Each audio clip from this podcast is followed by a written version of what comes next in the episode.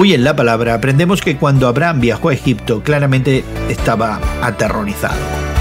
Le preocupaba que la belleza de Sarai tentara a los egipcios y lo matarían cuando supieran que era su marido. Entonces le dijo a su esposa que dijera que ella era su hermana. La ironía aquí es que Dios ya había prometido proteger a Abraham. Pero aún así Abraham decidió tomar el asunto en sus propias manos. Así que, pensando que Sarai no estaba casada, el faraón la llevó a su palacio para prepararla a ser una de sus esposas. Esta fue una amenaza directa a la promesa de Dios de hacer de Abraham y Sarai los padres de una gran nación. Dios libró a Sarai del faraón, afligiendo a la casa real con plagas.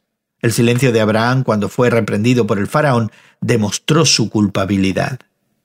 Sin embargo, a pesar de esto, Dios bendijo a Abraham y lo trajo de regreso a Canaán.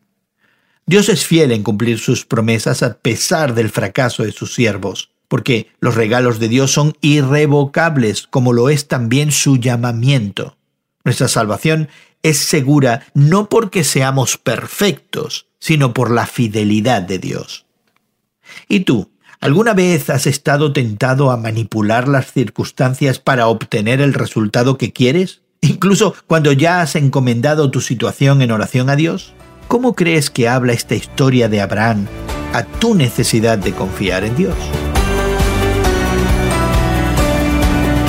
Hoy en la Palabra es una nueva forma de conocer la Biblia cada día con estudios preparados por profesores del Instituto Bíblico Moody. Encuentra Hoy en la Palabra en tu plataforma de podcast favorita. Más información en hoyenlapalabra.org.